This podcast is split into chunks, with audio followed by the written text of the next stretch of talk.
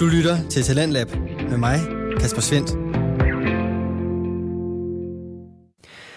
Og velkommen til denne anden time af aftenens program, som står i de vigtige kvinders tegn, eller i hvert fald sætter fokus på de kvindelige podcastere, som sætter fokus på vigtige emner.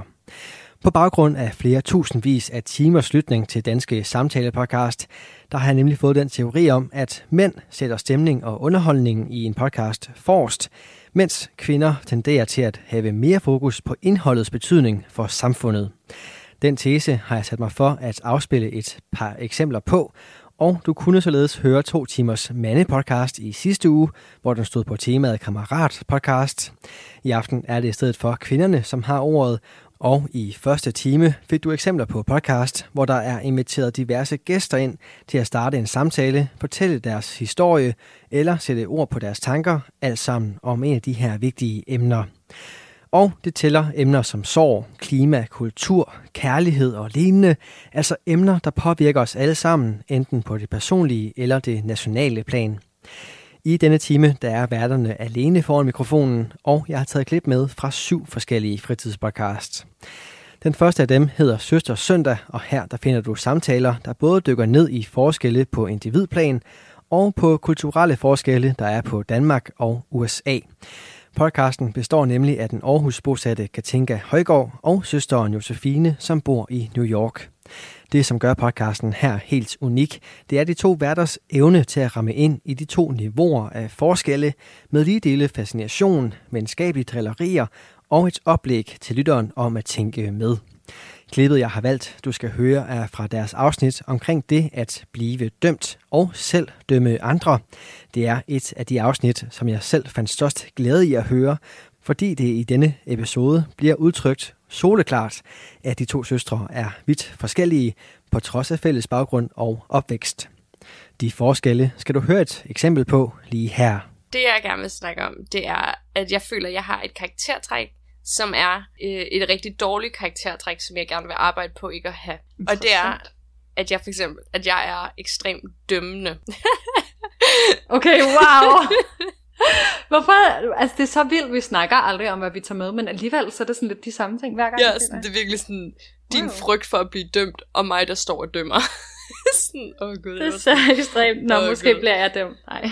Nå, men altså sådan, ja, og, og det, jeg gider faktisk bare ikke være sådan en person, der dømmer andre. Mm-hmm. Men det gør jeg bare. På nogle områder? Jamen, altså på alt. Folk alt. Jeg dømmer folk på udseende, på det de køber, på det liv de lever, på det de gør, på det de spiser. Øhm, altså jeg dømmer bare folk så meget, og jeg dømmer også mine venner og min familie, men altså jeg føler ikke, at jeg sådan, altså jeg kæmper, altså jeg gør i hvert fald alt, hvad jeg kan for ikke at sådan for det ikke kommer til udtryk, fordi jeg godt ved, det ikke er særlig pænt. Ja, øhm, at du godt ved, det er forkert. Ja, ja, og jeg kan godt nogle gange sådan, men nogle gange er det bare så hæmmende, at for eksempel nogle gange kan du sige noget, og så kan jeg for eksempel bare synes, altså uden det er nederen, men så kan jeg bare synes, det er så nederen, at jeg bare har lyst ja. til sådan, ej, det her det er så fucking irriterende, eller nederen, eller sådan, jeg gider ikke engang have den her podcast, eller sådan, altså sådan, hvor det er sådan på en eller anden måde, det er jo måske et dårligt eksempel, men altså sådan, for eksempel, hvis min veninde gør et eller andet, eller siger et eller andet, og så kan jeg bare ind i ja. mig selv dømme det så meget, at jeg har næsten lyst til, at vi ikke skal være venner mere. Fordi jeg bare sådan, ja. ej, altså jeg orker bare ikke dig som menneske, hvis du gør sådan. Eller, og det ja, jo, hvor du sådan virkelig øh, altså, bare har lyst sætter til... meget én ting hen på, ja. hvad skal man sige, på sådan hele personen, eller sådan siger, ja, okay, ja, ja, nu på grund af det klar. her, så kan vi bare ikke være venner mere. ja, præcis, og det kan virkelig være ja. altså sådan nogle små ting. Altså sådan for eksempel, ja. jeg tror for eksempel, at min veninde var sådan her forleden eller noget, hvor hun eller ej, det know, hun sagde det, men hun snakkede et eller andet om, at, at sådan, hun synes også, den der sådan, det der med, at man ikke skulle bruge så meget plastik, var sådan ret overdrevet. Ja, at den, Øj, den, er sådan, den taler også lige ind til din dømme. Ja, ja, og der var jeg bare sådan, ej, vi to, altså, vi kan aldrig snakke sammen igen. Altså, sådan, ja. du er jo fucked up, hvis du siger noget, ikke? Og det er sådan, og det er bare virkelig nederen, at jeg er sådan. Fordi jeg gider bare ikke være sådan dømmende. Jeg gad virkelig godt være mere omfavnende. Og jeg synes, mm. jeg synes faktisk, at mange af mine venner, og også sådan, dem jeg egentlig kommer rigtig godt ud af med det, er rigtig omfavnende mennesker. Altså, mm. og, og jeg det er tror også, også en super positiv kvalitet at være sådan en, ja. en omfavnende person, eller i ja. hvert fald sådan prøve at være det, eller sådan, så det kan jeg helt sikkert godt forstå, du er sådan, og jeg tror også, at gerne vil blive bedre til. Ja, og jeg tror også, at man faktisk skal være ret omfavnende for os at kunne lide mig, har jeg også tænkt over. Altså sådan, jeg tror grunden til, at jeg har at jeg kommer rigtig godt ud af det med de mennesker, og måske ikke så meget godt ud med mennesker, der faktisk er mere lige mig selv. At, at derfor, mm. fordi at sådan, wow. altså sådan, jeg tror virkelig, at jeg også fylder meget. Jeg er også på en bestemt måde. Jeg er også ret ekstrem og har mange sådan voldsomme holdninger, jeg altid siger, uden at sådan du ved, tænke over det ikke? Og jeg siger meget ting, mm. som de er og sådan noget, ikke? Og det tror jeg også, man skal være ret omfavnende, for at man sådan kan synes er charmerende. Øh, hvor jeg tror, hvis ja, jeg sådan stod over for mig selv, så kunne det godt være, at jeg var sådan, ej, hende der, hun er jo fucked up. ja, eller måske bare en, der var, hvad skal man sige, sådan bestemt på nogle andre områder, eller sådan, hvis man ligesom sådan blev spejlet, men ja. i sin modsætning, ikke? Jo, jo. Så kan det godt være, at det vil være sådan, wow, et ekstremt menneskeagtigt, eller sådan, det kunne godt være, det ville være vildt, det ved jeg ikke. Ja, og sådan, så har jeg også tænkt, okay, hvor kommer det her af? Og så tænker man jo ja. altid, okay, det må jo komme af en eller anden form for usikkerhed. Ja. Øhm, fordi at jeg føler, at alt kommer af fucking usikkerhed. Mm. Men så er det sådan, okay, så sådan, så de ting, jeg sådan dømmer fra andre, for eksempel, ikke? som måske kan være sådan nogle lidt mere politiske ting. Ja. Men det kan sagtens også være andet. Altså, jeg føler, at jeg dømmer folk for alt nærmest. Altså ja. sådan bare for Jamen, jeg kan jo godt relatere til det. Altså, ja. det kan jeg jo. Altså sådan, jeg har jo virkelig ikke lyst til at sige det, fordi det er en, altså, jeg føler mig som et dårligt menneske, når jeg siger det. Men, men det er jo rigtigt, at man, når jeg sidder og tænker sådan helt inde i mine ondeste ja. tanker, så dømmer jeg jo også folk sygt meget. Altså sådan, det ja. gør man jo. Det gør, at alle bare gør det, jeg ved det ikke. Ja, det, det tænker jeg også lidt på.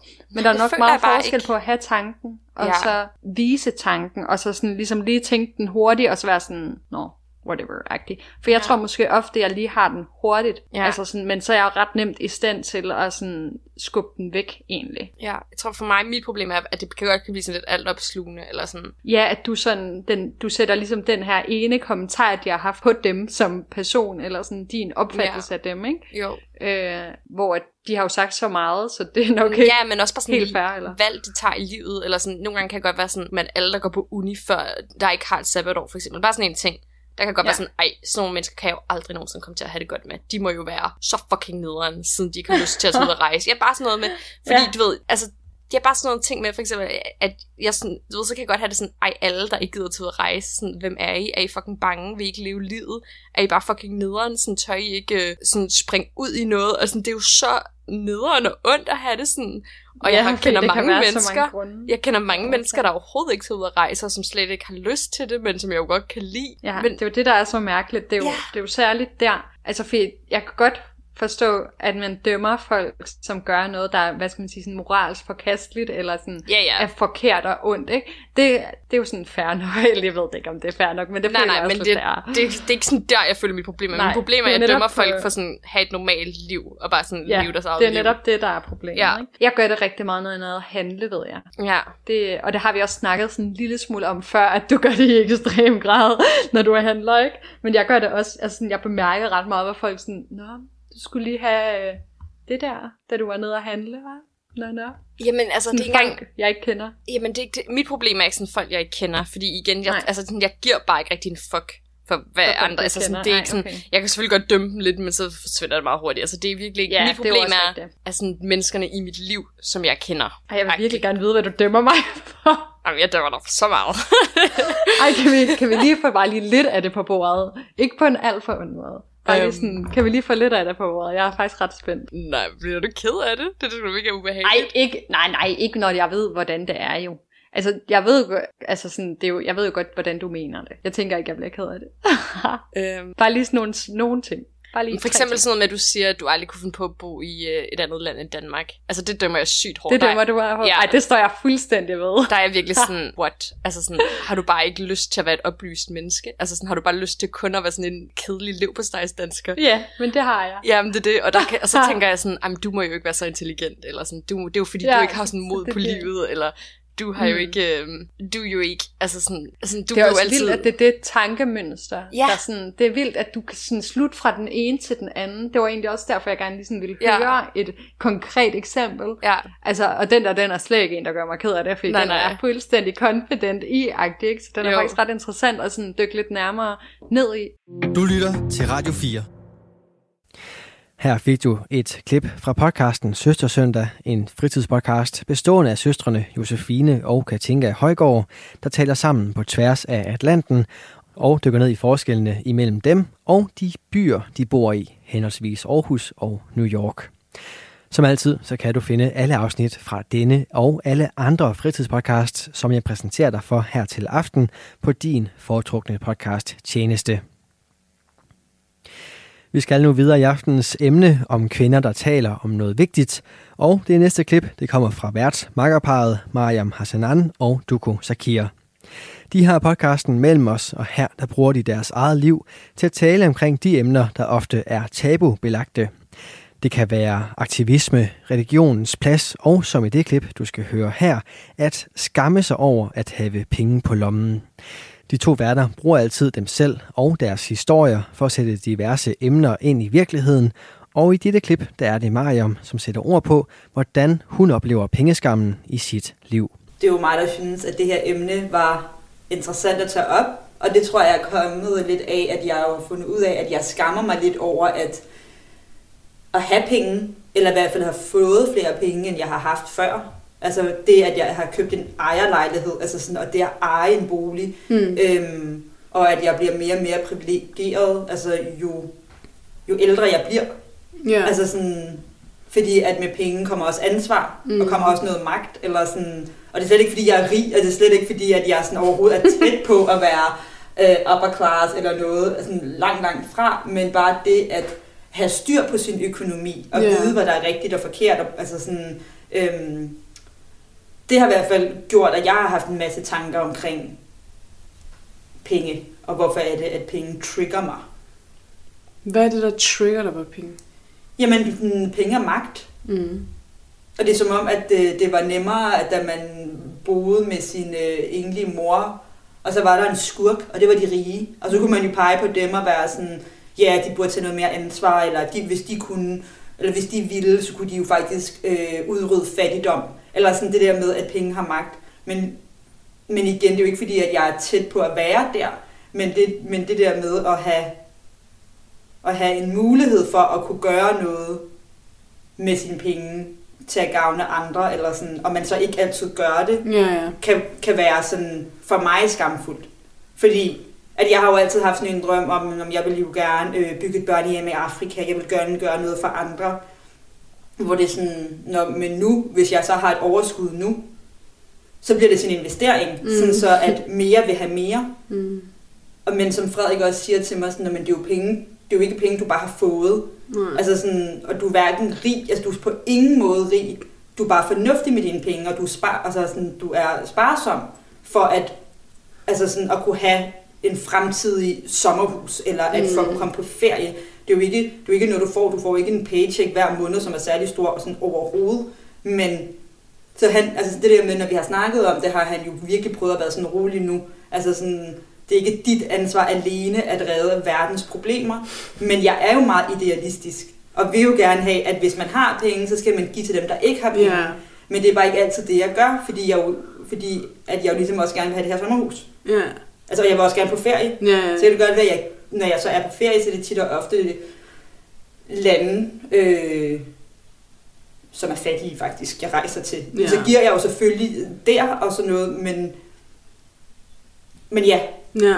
Du er ikke, øh, bare roligt som Frederik siger, du er ikke Oprah nu, hvor du kan give græsbiler væk til, hvad hedder det, publikum. Men you get a car, you get a car, you get a car, you get a car. Men det er målet. Det er det ultimative rigdom for mig. Ja. Det er sådan, vi griner tit af det, fordi der er sådan, øh, jeg så jo, det gjorde du også, ikke? Og så du også Oprah, da du var yngre. Men hun, øh, hver gang hun havde sådan julesæson, øh, programmer. Så hvert år gav hun gaver til hendes publikum, men der var et år, hvor hun virkelig oppede sig. Og hun var sådan, ej man, jeg fandt det på YouTube her, for det er så sjovt, hvor det virkelig er sådan, and you get a car, you get a car, you get... Og så står hun sådan og peger, det er bare så sindssygt. Nå. Men hun er jo det... et eksempel på, at hun jo bruger sin magt og sin platform og sine penge på at hjælpe, ikke? og det ja. drømmen. Hun har sådan nogle døtre, som hun finansierer deres uddannelse for, og sådan, ja, det er rigtigt. Ja. Ikke biologiske døtre, Nej, men hun har ja. ligesom skabt sådan et dø, dø, døtrehud, eller sådan, jeg ved ikke, hvad hun kalder det. Daughterhood? Ej. Daughterhood. Døtrehood. Ja, jeg ved det ikke. Ja, men det... Oprah's Children. det vil jeg til gengæld sygt gerne være. Er det rigtigt? Og være sådan under Og folk, der hater på Oprah, vi ses. ja, hun er en neoliberal, men... øhm, okay, hvor sjovt. Jeg, øh, jeg kan mærke sådan det her med penge, der jeg er bare sådan... Mm, altså det er faktisk ret ufatteligt, hvor lidt jeg kan tale om det, sådan både øh, med familie og venner, men hvor meget det egentlig fylder, øh, både bevidst og ubevidst, nu hvor du egentlig nævner alle de her ting. Og det er et, det er fordi, at da jeg voksede op, der havde vi virkelig ikke mange penge, så vi var sådan underklasse. Øhm, og selvom jeg havde en far, så voksede vi jo nærmest op, som, hvor det kun var min mor, altså, der, var, der havde penge og var fornuftig. Min far han var jo aldrig til stede. Så vi voksede op, øh, hvor vi ikke havde særlig meget, men altså vi, du ved, vi sultede ikke.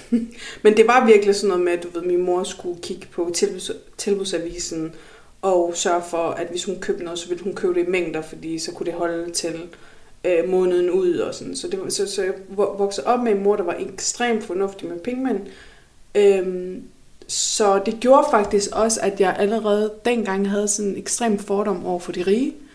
Øhm, jeg var sådan, jeg havde sådan en, en vrede over for dem faktisk, tror jeg, men også sådan lidt en, pff, I har det bare alt for nemt. Eller sådan. Men dengang var de rige så ikke også bare middelklassen? Det tror jeg. Men som barn, der opfattede jeg det overhovedet ikke som middelklasse. Men det er det, jeg mener med. ja, men det er det, jeg mener med, at det er jo, det er jo der, vi er nu. Ja, ja. Og det er derfor, jeg er sådan et, what? Som barn kiggede jeg på middelklasse og tænkte, åh, I er rige. Nu er, jeg, er det bare sådan, nå, det er bare mig selv. du er problemet. Men i hvert fald, så kan jeg huske, at jeg havde en veninde, øh, for at det skal være helt løgn. Og i dag undrer det mig faktisk over, at hun kom i den børnehave, hvor det var, jeg gik i, fordi vores børnehave var nemlig i det almøen område, hvor vi boede, og hun kom fra villakvartererne. Men det er bare for at sige, der startede faktisk hele mit beef med de rige. Men hvorfor hun var jo sød? Jamen, det var fordi, hun havde det, jeg ikke havde. Altså, helt så det var i princippet bare jalousi? Så sådan jalousi, fuldstændig. Men, Men så har de rige apropos ret, at når det er, at sådan der underklassen, eller folk, der har mindre, det så handler det om jalousi, så har de jo i princippet ret. Og så er det ikke fordi, at det handler om, de har magt eller noget, men det der med, at jeg vil gerne have det der. Og jeg, jeg tror, det er en det. blanding. Jeg tror overhovedet ikke, at det er så sort og hvidt, men jeg tror helt klart, det er en kombination og en blanding af de to ting. Fint diplomatisk svar. Ja, ikke? det er så godt. Men øh, nej, fordi jeg tror ikke, du kan stille op på den måde, fordi det er både en... Jeg, ja, jeg blev jaloux, fordi jeg ikke selv havde det og ville gerne have det, men det var jo også det der med, at jeg følte, at vi var mindre ressourcestærke. Men det er jo noget, jeg først kan se i dag som voksen, at min mor var jo ressourcestærk på mange andre ting, og jeg fik nogle helt andre ting, som ikke kan gøres op i materielle ting. Altså det, men da jeg var barn, var det jo ikke sådan, det føltes. Det er jo klart, at når man gik i skole, og det var faktisk folk fra det samme område, men igen, de havde forældre med to indtægter. Hvis de gik i med 60 bukser til 600 kroner, eller de der buffalo-sko til nærmest 1000 kroner, er du sindssyg? Altså, det havde vi ikke råd til. Så også blandt mine egne, kan man sige, som jeg var vokset op med, følte jeg også, at jeg var den, som, var, som ikke var særlig privilegeret. Så det er bare for at sige, det, det er for at sætte rammen for den opvækst, så jeg virkelig voksede op med den her, okay, I har det bare nemt, I, altså vi, det der med, lige børn leger bedst, så det kan godt være, at jeg kan have kendskab til, og vi kan lege en gang imellem, men vi kommer aldrig til at tale samme sprog. Du lytter til Talentlab med mig, Kasper Svendt. Du er skruet ind på Radio 4 og programmet Talents Lab, hvor jeg, Kasper Svendt, i aften præsenterer klip fra Danske Fritidspodcast, der består af kvinder, der tager de vigtige og ærlige snakke, for at du kan blive underholdt, få ny viden og blive præsenteret for nye holdninger og fortællinger. De her de kom fra podcasten Mellem os med Mariam Hashanan og Duko Sakir. De bruger deres egne liv til at tale omkring diverse tabubelagte emner og i det næste klip, der skal du høre en vært, som gør det samme. Du skal nemlig høre et klip fra podcasten Selvglad, som følger Katrine Rosenqvist, der deler ud af hendes tanker og erfaringer. Vi er med på en rejse igennem en ung kvindes kamp med selvindsigt, selvværd og en konstant udvikling, og det er det ærlige indblik får vi i høj grad som en kontrast til det perfekte image, vi ellers ofte bliver præsenteret for på for eksempel det sociale medie Instagram. I stedet så bliver du i podcasten Selvglad mødt med ærlige og sårbare fortællinger, og Katrine sætter ord på hendes tur igennem livet med jagten på kærlighed, en spiseforstyrrelse og en drøm om at få kontrollen over livet. Her får du et klip fra den hudløs ærlige podcast. Så øhm, noget, jeg øvede mig rigtig, rigtig meget på, det var at age min mave. Det var noget, jeg havde fået at vide ude på Centeret Spisestyrelse, og det hjalp mig rigtig, rigtig meget. For er der noget, man har svært ved, hvis man føler sig tyk, så er det at røre sin mave.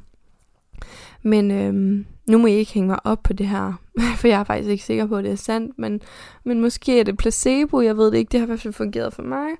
Øh, ude på centret, der fortalte de mig, at det, øh, man frigiver nogle, nogle lykke, jeg ved ikke om det er nogle serotoniner eller et eller andet, men man frigiver i hvert fald nogle glædelige stoffer, når man ærer sin mave, som går op til hjernen jo. Og øh, derfor er det faktisk både godt at få rørt sin krop på den måde, men også godt, fordi man, man opdager, at det gør en glad, og så bliver man jo mere komfortabel med at gøre det. Og det var noget, som hjalp mig rigtig, rigtig meget, synes jeg faktisk. Jeg blev mere komfortabel med min krop. Det kunne godt være, at jeg ikke nødvendigvis fandt helt ro i den, men den var ikke klam at røre ved, og den, den måtte gerne være der, og ja, jeg ved ikke hvad. Det var, det var faktisk et rigtig godt step, synes jeg, i den rigtige retning. Øhm, men jeg kommer ud af det her, og så er det, at jeg siger til mig selv, at nu gider jeg ikke længere at være styret af de her tanker. Så hvis spiseforstyrrelsen den siger, at øh, jeg må ikke spise mere, så spiser jeg mere. Og hvis spiseforstyrrelsen den siger, at nu skal jeg gå ud og kaste op, så måtte jeg ikke kaste op. Og jeg var afklaret med, at det ville betyde, at jeg tog på. Og øhm, det var en kæmpe succes at gøre det, for i og med, at jeg ikke kompenserede for mine overspisninger, så blev der ikke særlig mange af dem. Så i starten tog jeg lidt på, for jeg havde en del overspisninger, men så øh, væskede min krop ligesom af. Den havde op, eller den havde jo optaget en masse væske af alle de her overspisninger. Øhm, og så begyndte jeg at tabe de sidste kilo, fordi jeg egentlig bare begyndte at spise helt normalt. Og det jeg spiste, det var faktisk primært boller med leverpostej og blandt selv slik. For det var noget af det, som jeg elskede allermest, og det var noget, som jeg ikke havde tilladt mig selv øhm, under min spisestyrelse. Men nu havde jeg sagt til mig selv, der er ingen regler. Jeg må spise lige nøjagtigt det, jeg vil. Så det var, hvad jeg spiste, og så en protein mange gange imellem. Og jeg tror endda, jeg spiste for lidt mad sådan af, hvad en kvinde skal have om dagen. Men på daværende tidspunkt var det fuldstændig lige meget, for det var ikke noget, jeg gjorde med hensigt om at sulte mig selv. Jeg gjorde bare 100% præcis, hvad jeg havde lyst til. Og det føles fantastisk, fordi det kunne jeg jo ikke huske, når jeg sidst havde gjort. Så en gang imellem, så faldt jeg tilbage. Øh, det kan ske, det vil nok altid ske, det kan stadigvæk ske, men det var betydeligt mindre, og det var fantastisk at være i. Så har jeg levet af boller og løb på sig, og øh, blandt selv slik i mm, et års tid, så øh, beslutter jeg mig for, at nu vil jeg gerne prøve at presse mig selv lidt. Jeg, øh, jeg trænede jo, men jeg trænede på et hyggeplan, og jeg kunne godt mærke, at jeg blev ikke stærkere, jeg blev ikke mere markeret, jeg opnåede ikke rigtig de resultater, jeg sådan havde håbet på. Og nu handlede det ikke længere om, at jeg skulle være så tynd som muligt, at jeg skulle det ene og det andet. Nu handlede det bare om at fokusere på min hobby, som ikke længere heller var et kompensationsredskab, men noget, jeg hyggede mig med, noget, der afstressede mig, og øh, ja, gav min, min hjerne noget ro. Og det var virkelig det, træning gjorde. Jeg tog jo også, i mellemtiden skal det faktisk lige siges, også imens jeg var syg, der tog jeg et helt år, hvor jeg ikke trænede, fordi min hjerne ikke kunne lade være med at sige, du skal træne nu, fordi du skal, du skal forbrænde kalorier. Der havde jeg sagt til mig selv, jeg må ikke træne, hvis jeg tænker sådan, jeg må kun træne, fordi at jeg har lyst. Og øh, ja, et års tid, der kunne jeg ikke lade være med at tænke, øh, at jeg skulle gøre det for at brænde kalorier, og så sagde jeg bare, nå, så er det bare ærgerligt. Men ja, nu er jeg tilbage til træning, og jeg vil gerne opnå min mål, og det ender med, at jeg får coach på. Øh, jeg får en coach, som er rigtig, rigtig forstående over for min nuværende situation. Han hedder Jakob Christensen, uh, by J.S. Christensen, hvis du vil finde ham på Instagram. Og uh, jeg kunne nok ikke have valgt en bedre coach til at forstå den situation, jeg befandt mig i. Og det var ret fantastisk, fordi at det var jo ikke noget, han kunne sætte sig ind i, noget han selv havde oplevet. Man kan sige, i og med at han har stået på scenen, så ved han jo nok øh, lidt om, hvad det vil sige at have et forvrænget syn på mad. Det tror jeg alle bodybuilding-atleter kan øh, relatere til i en vis grad, men han har jo aldrig haft en decideret spiseforstyrrelse, ligesom mig. Men som han selv sagde til mig på et senere tidspunkt, at de fleste atleter jo nok er spiseforstyrret i en altså hvilken som helst grad, mild grad for nogen, øh, stor grad for andre, men man kan jo ikke lade være med at fokusere på mad. Radio 4 taler med Danmark. Her var det Katrine Rosenqvist, som deler ud af hendes erfaringer og tanker i et klip fra podcasten Selvglad. Det er et eksempel på aftenens tema, hvor kvinder taler om vigtige emner, og som står i kontrast til sidste uges fokus på Kammerat podcast, hvor mænd underholdte med god stemning, men med knap så dybsindige snakke.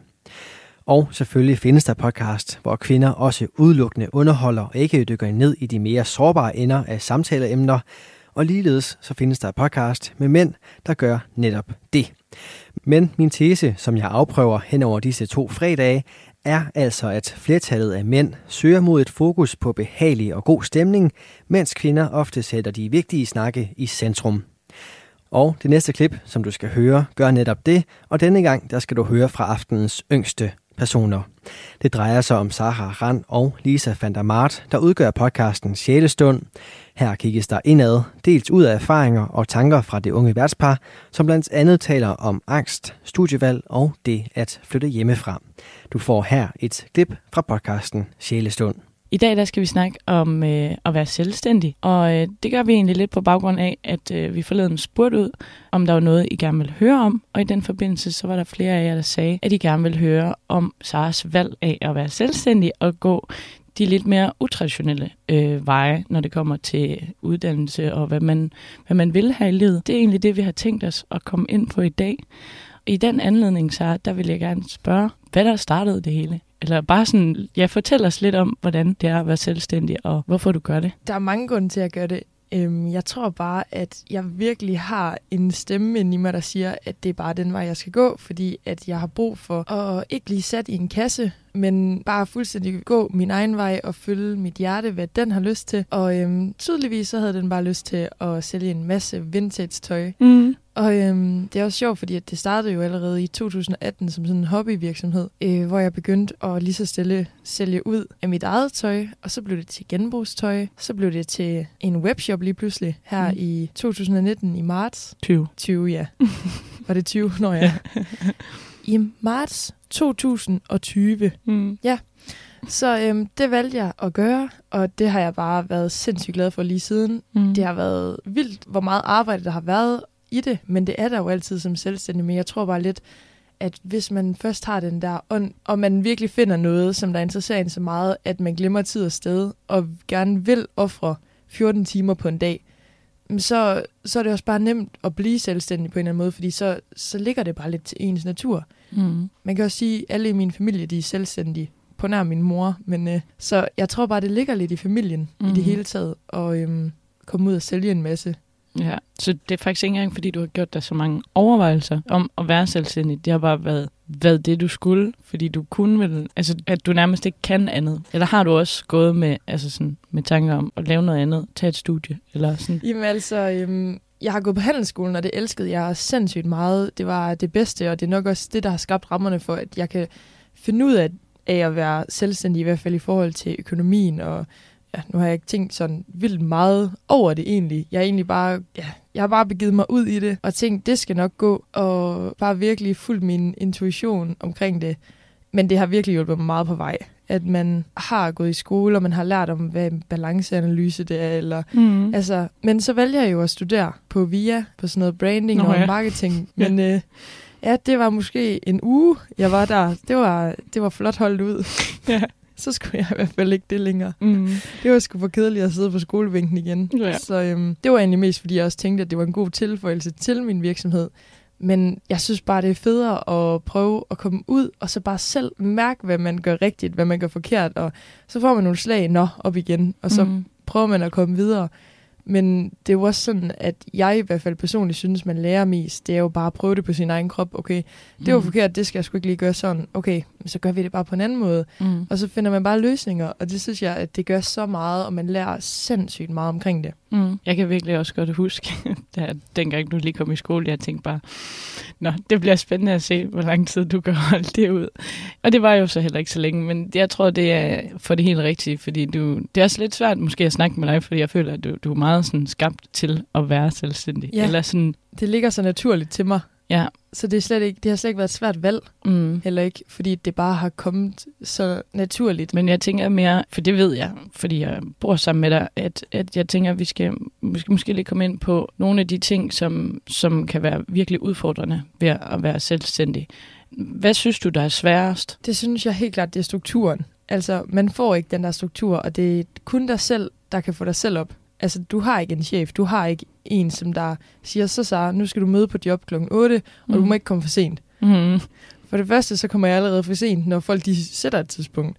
Så prøv at forestille dig, når jeg selv skal sætte et tidspunkt.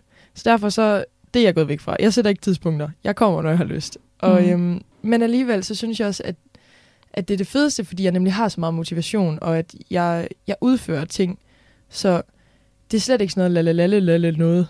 Det er mere sådan noget, hvor jeg virkelig sætter mig nogle personlige mål, og så får jeg det også udført. Det bliver man bare nødt til, når man er selvstændig, fordi du har ikke andre, der kan gøre det for dig. Du har ikke andre, der kan styre din økonomi. Du har ikke andre, der kan lægge de varer op. Du har ikke andre, der kan ringe til skat eller finde ud af de ting, som du egentlig ikke kan overskue eller kan finde mm. ud af. Altså, du har ikke nogen, der kan gøre det for dig. Mm. Så det her, det, det, der har været helt klart mest svært, det har været det der med at skabe min egen struktur, og lade det ikke flyde ind i mit personlige liv.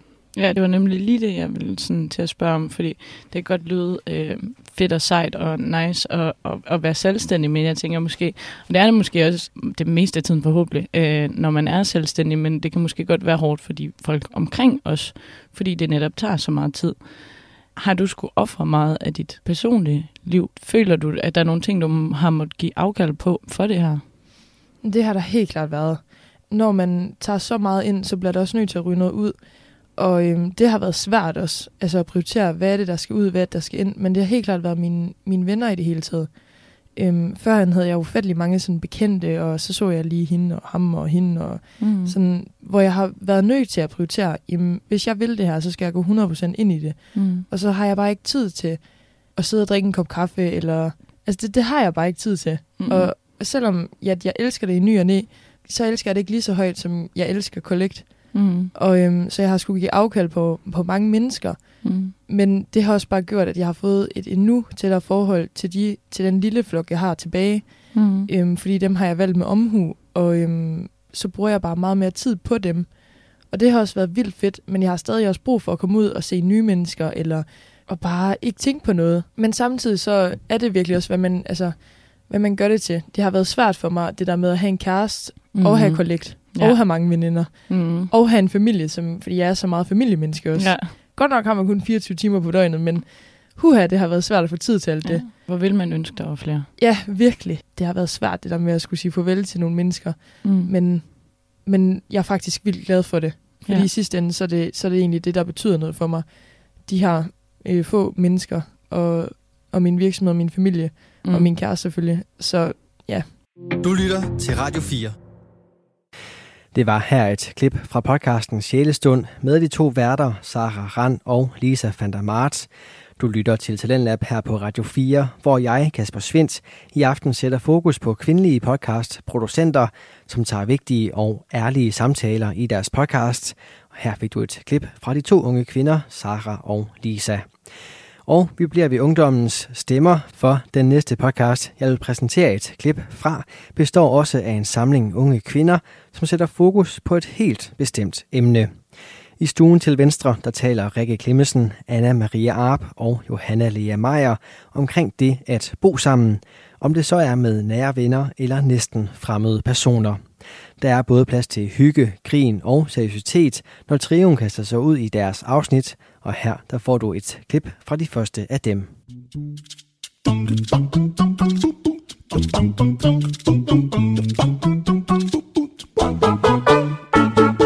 Lad os starte. Hvorfor er en roomie-kontrakt vigtig? Jamen, jeg tror faktisk, det er mega vigtigt, at, sådan, at man kan forholde sig til de andre. Fordi altså, jeg ved jo ikke, hvad Johanna går og døjer med, eller hvad du går og døjer med, Rikke. Om du synes, det er mega klamt, at der er fingeraftryk på spejlet eller sådan noget. Og det er jo nice to know, fordi ellers kan man jo overhovedet ikke forholde sig til det. Altså jeg ved ikke, jeg kender dig jo ikke så godt. Vi er jo lige flyttet sammen. Jeg ved jo godt, hvad Johanna ikke kan lide. Det er også fordi, vi har boet sammen før, men jeg ved jo ikke, hvad du godt kan lide, så det er derfor, jeg synes, det er vigtigt at tage højde for det. Ja, sådan har jeg det også. Jeg synes, øh, jeg synes også, det kunne være vildt rart at sådan få sat ord på de ting, øh, jeg selv måske lægger jeg super meget vægt på, når jeg bor sammen med nogen. Øh, og bare generelt det er, at vi snakker om det efter noget tid. Jeg synes, det er noget, der godt kan opstå i bofællesskaber, at man begynder at blive rigtig irriteret på nogen, fordi at man øh, synes, at det er ja, ligesom det, du siger med fingeraftrykkene på spejlet, så måske er der nogen, der synes, det er vildt irriterende, og så går man og irriterer sig mega meget over det, og tænker over det, og så ender det ud med noget skænderi eller et eller andet, og det tror jeg gerne, vi vil undgå med ja. den. Jeg tænker også, at det er rart med en rooming-kontrakt, også fordi I har jo netop boet sammen før, så I kender jo lidt, i har jo, I har jo lidt lavet en base, kan man sige, hvor jeg kommer ind i noget nyt, så er det også rart at vide, hvordan plejer I at, at have det og at gøre ting. Fordi så indordner man jo bare efter det. Og også det der med, at vi jo sådan fra start af, da vi flyttede ind og ude at gå, der snakker vi jo også om åben kommunikation.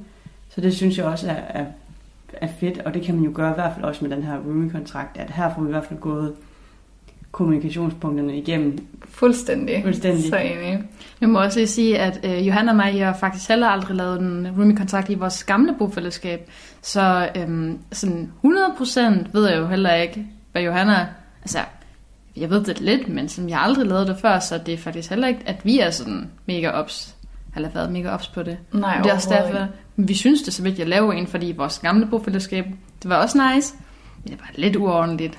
Ja, der var, der var rigtig meget sådan på rengøringsfronten, mm. som måske, øh, hvor vi ikke var så enige. Hvor det måske, altså det gik meget hurtigt ind i noget, ja, som jeg snakkede om lige før, irritation og skænderi, fordi det netop ikke var noget, sådan en fællesnævner, som vi kunne gribe tilbage på, øh, hvis det var. Ja, jeg har heller aldrig lavet en roomie-kontrakt før, men jeg tænker, at den er, er god til at, at have de der fælles altså punkter til, at man lige kan hive tilbage, hvad, hvad er vores holdning egentlig til det her.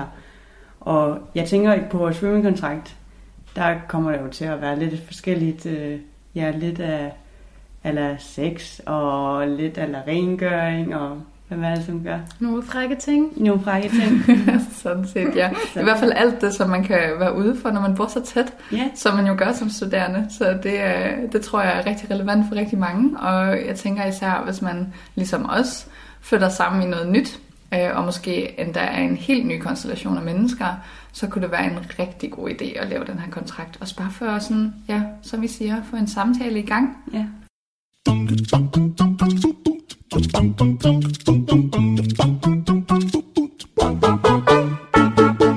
Jeg synes også, det er lige vigtigt at sige, hvilket stjernetegn vi er i det her, i det her sammenhæng, fordi jeg tror, at det vil give sådan, lytterne et godt indblik, sådan, hvilke typer vi er. Hvad var du, Johanna?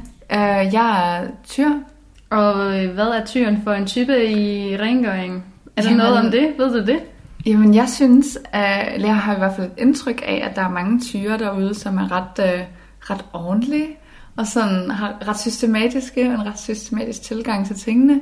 Så det tror jeg også, jeg vil uh, beskrive mig selv som, jeg sætter rigtig meget pris på rengøring. Det siger måske meget om mig. Rikke? Jeg er skytte. Og jeg ved ikke så meget om, om jeg har ikke så meget styr på skytte mm. og rengøring, men jeg har lidt en idé om, hvordan den er. Den er måske lidt, også lidt mere fluffy, behøver ikke så meget orden, tror jeg ikke. Det er mit bud, men jeg ved ikke, I har mere styr på skytte som stjernetegn. Jeg synes, det er en rigtig, et rigtig godt bud, du kommer ja. med, fordi jeg, jeg kunne godt forestille mig, at fordi skytten har gang i så mange ting. Så det er stræt, og så, øh, så ude, eller hvad kan man sige, øh, ude at lave ting hele tiden, så det er ikke... Øh, alting lige hurtigt bliver lavet på én gang. Det tager lidt tid, eller hvad kan man sige. Det bliver mere et projekt, eller sådan. Præcis, det kunne jeg godt forestille mig, at det var lidt mere en af de mange projekter, ja. som skytten har gang i. Og hvad med dig, Anne? Mm, jeg tror faktisk, at tvilling, men umiddelbart ville tænke det samme fra tvilling. Nu er mig som tvilling, jeg vil nok mene, at en, jeg er ikke super ordentlig, super, super ordentlig, men mm, det kan godt rode i sådan to dage, men så roder jeg også op igen.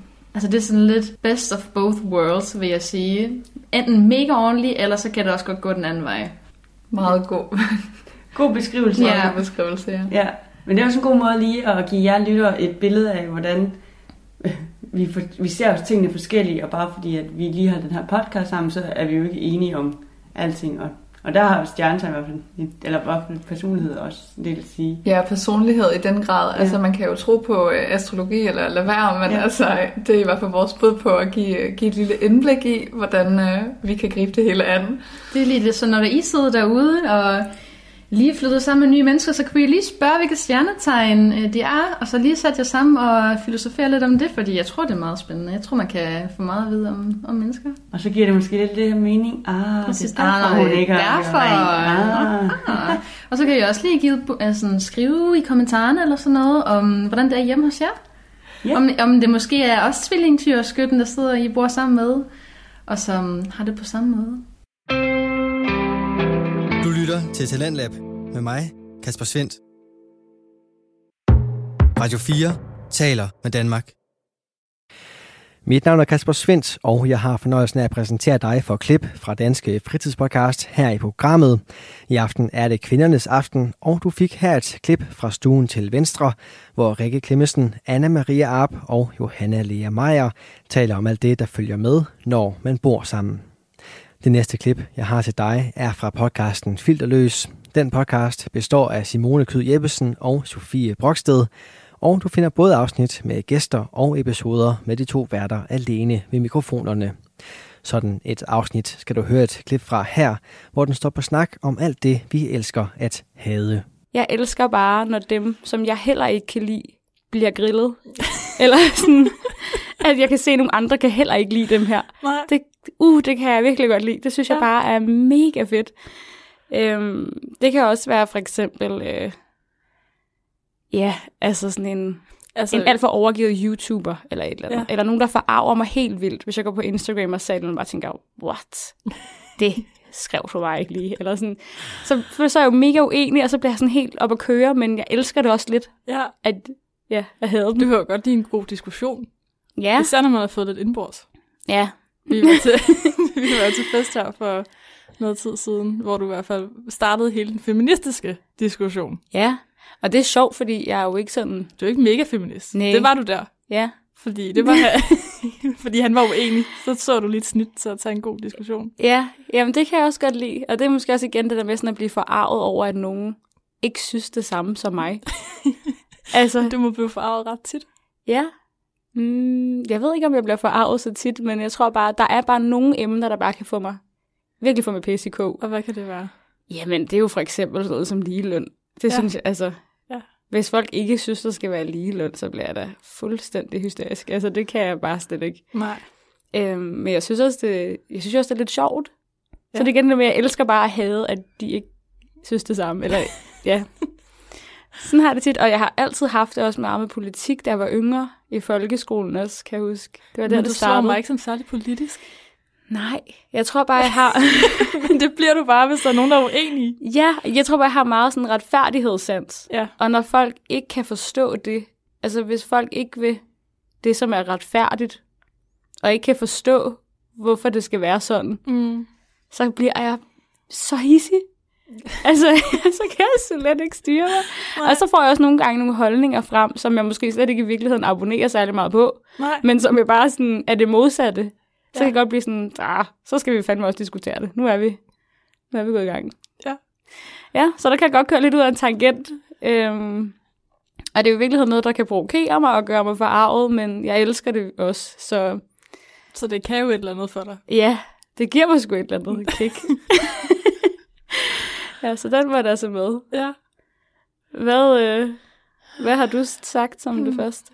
Jamen, den første, jeg har taget med, det er, at jeg elsker at have folk, der kører dårlig bil. Oh, Nå, no, altså på den måde, hvor du sidder og brokker ind i bilen over, at alle er fuldstændig ja, elendige til det skal, Og det er ikke, fordi jeg er stort brokkud, det er heller ikke, fordi jeg er en superbilist selv, men lige i det øjeblik, når nogen kører dårligere mm. end mig, så føler jeg mig fucking god til at køre bil. Så er du hende, der sidder og siger, hvor fanden har du trukket det i kørekort, mester? Jamen, du ved, eller hvis nogen der sådan tøffer fremad, eller så kan man godt sidde sådan, nej, kom nu videre, eller sådan, ja. kør. så er der grønt. så er der, så der grønt. Nu skal der køre. Så du prøve at køre, for eksempel. Det er ikke sådan, at jeg sidder og råber og skriger, godt at sige noget, men indeni der får jeg bare sådan en lille boblende følelse af, de kan ikke finde ud af det, men det kan jeg fandme. Det er rigtig sjovt, fordi der er jo mange, der har det sådan der. Ja. Men det har jeg faktisk aldrig haft. Nej. Men jeg har godt nok siddet ved siden af mange i en ja. bil, som bare har siddet, så kører du kraftigt ja. der. så du det, så du det. Fucking idiot. ja. ja.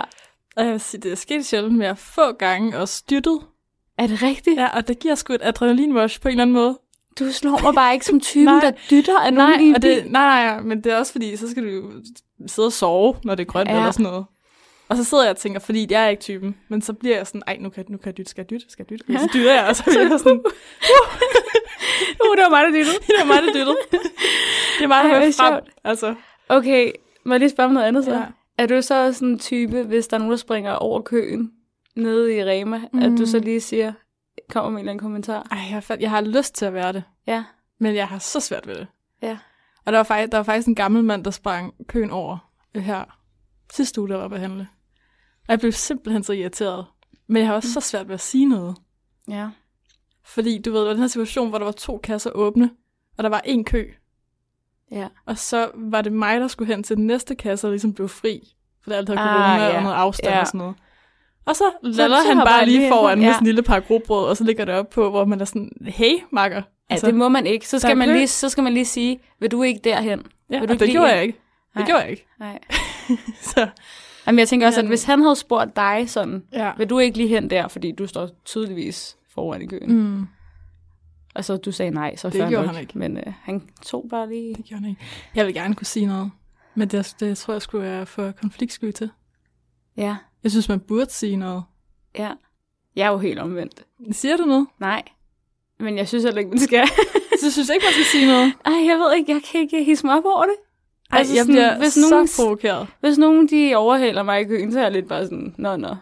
Ej, det kommer også an på, hvis det er, fordi man gør det med vilje, eller man ikke, altså, jo, man jo, bare men, lige ved det. Ja. Selv hvis de gør det med vilje, så kan jeg godt bare så tænke. Ej, det nå. pisser mig af. Ja, Virkelig. det gør det også med Mark. Jeg har prøvet ja. mange gange, at stået der sammen, og nogen har overhældet os, hvor han bare sådan, så kan jeg bare se, at han bliver hissig, og jeg står bare ja. og tænker, åh nej. ikke sige noget, ikke sige noget. ikke sige noget. Ej, han var sådan, det tager de 30 sekunder ekstra, det er ikke det. Ja. Altså, det kan jeg sgu ikke. Nej. Det kan jeg ikke lige få min pisse over. Men de fleste gør det jo, altså bliver sure ja. over det, ikke? Ja. Men det er jo retfærdighedssand, synes jeg jo. Ja. Ja, men det er måske bare... Den, den slår ikke dig. Nej. Nej. Mm-mm. Ja. Jeg tror måske også bare, at jeg lidt tænker sådan... Altså, jeg tænker da også, ej, en idiot, hvis nogen overhælder mig, men sådan... Så tror jeg også bare, det bliver ved det. Så er sådan, nå. Nå, nå. så er du en idiot. Det må du da selv om. ja. Ej, jeg, jeg kunne aldrig finde på at sige noget, jeg ønsker, jeg kunne. Ja. Du lytter til Talentlab med mig, Kasper Svendt. Og her var det aftenens næst sidste klip fra en dansk fritidspodcast med kvinder bag mikrofonen og med vigtige emner på menuen. Det var Simone Kyd Jeppesen og Sofie Broksted og deres podcast Filterløs, som du fik et klip fra. Det sidste, jeg har taget med til dig, kommer fra to psykologer. De hedder Anam Namdrapur og Thea Iven Ulstrup. De har podcasten Snak, hvor de både taler ud fra deres faglighed, men også deres helt personlige holdninger og oplevelser med diverse emner. Klippet, vi slutter af på for i aften, er fra duens episode omkring manipulation, og her der kom de blandt andet ind på det her. Hvis du nu gerne vil manipulere, hvis du nu, øh, og det er ikke nødvendigvis lige er din bedste ven eller din kæreste, hvor du har et fortrin, er der så noget særligt, man kan gøre? Det kan man jo. Blandt andet det her med at nikke med hovedet, mm. mens folk de taler. Ej, jeg nikkede lige bare, fordi du nikkede, ja. og tænkte, jeg er enig. Mm. Og lige præcis det her med, at du nikkede, fordi jeg sidder og nikker og fortæller og jeg fortsætter. ting og sager. Ja, du fortsætter. Det er også at imitere kropssprog. Det er også en del af manipulationssproget, så man spejler den anden person. Og, og det gør simpelthen, at folk er mere sådan villige til at gøre, hvad du vil gøre. Man vil gerne kopiere hinandens adfærd, og man vil gerne være inden for normen. Så, og noget af det, man også siger inden for kropssprog, det er, at hvis man spejler andres øh, kropssprog, så får man dem også til lidt at tro, at man er mere ens mm. med dem. Og derfor så er man mere likable, man er mere en ven, man er mere en af flokken, man er en af dem i gruppen. Så det er faktisk lidt tilbage til det her med, at det er nemmere med en, du har en relation med. Mm. Og en måde ligesom at skabe en hurtig relation, det er lige ved at kopiere kropssproget, fordi så er vi to lidt ens. Ja. Det er snudt. Det er snudt, men jeg tror egentlig, man gør det ret tit, også i nye vennegrupper eller i selskaber, hvor man ikke kender nogen. Mm. Så sidder man jo ikke øh, med armene over kors og bare er sur. Man sidder jo egentlig og spejler og måske sådan mm. læner sig frem, når man taler og virker mere interesseret. Og... Men det er jo sådan lidt ubevidst. Men ja. man kan så også bruge det helt bevidst. Mm. At spejle den anden, hvis man vil manipulere. Ikke? Ja. Et andet trick til, når øh, man vil manipulere, det er at spørge om tjenester, når folk er trætte. For så er de ikke særlig tilbøjelige til at sige nej. Ej, den er tavlig. Jeg er tit træt. Så det er derfor, jeg bare du kan udfritter dig for alt, og jeg får dig til og sådan til, kan du ikke lige... Det bliver påstået, at bilforhandlere bruger den her teknik. At de simpelthen prøver at køre folk trætte i forhandlingen. Altså, så man til sidst bare sådan, ja okay, så køber jeg den fucking bil. øhm, og jeg ved ikke, hvor meget jeg synes, det er direkte manipulation, og hvor meget jeg bare tænker, det er, at man har givet op. Altså, ja. fordi jeg ved ikke, hvor meget det i sidste ende er ens eget ønske. Eller man bare tænker, nu skal jeg af med dig, din langhårede ål af en sælger, altså. Men øhm, man kan da lige teste, om, øh, om, om det var sådan, man endte med at købe sin bil. Ja. Et andet eksempel er egentlig, at man skal bruge folks navn, når man taler til dem. Det må også hænge lidt sammen med vores eget navn. Det betyder jo rigtig meget for os. Det har sådan en unik status. Når du siger mit navn, så føler jeg mig lidt vigtig. Og det er jo sådan en, man kan høre, at det her det er en strategi, som sådan nogle øh, marketingsfolk har fået at vide. Ikke? Telefonsælgere, dem der ringer for Greenpeace, alt det der. Når man snakker med dem, så siger de, men Thea, mm. du kan jo nok forstå, at øh, bla bla bla bla bla. Og Thea, jeg tænker, og man kan jo godt, man får jo lidt sådan en, når jeg, du kender mig følelse. Samtidig med, når man ved det, så kan jeg ikke lade være med at tænke, nu skal du stoppe nu bruger du det bevidst. Du kender mig ikke. Ja. Altså, det kan næsten også få den modsatte effekt. Så der er også noget, der lige handler om, om, om det naturlige i det, men... Ja, en balancegang. Ja, men derudover vil, vil jeg sige, at, at man kan godt mærke effekten, når folk bruger ens navn, fordi man, man når lige at føle sig lidt vigtig. Ja, og altså, hvis man har mødt en person en to-tre gange, mm. og vedkommende kan huske dit navn. Ja. Altså, jeg har jo et lidt specielt navn. Hvad mener du? Og der, der synes jeg faktisk, ja, der bliver jeg sådan lidt beæret over, at folk kan huske det. Ja.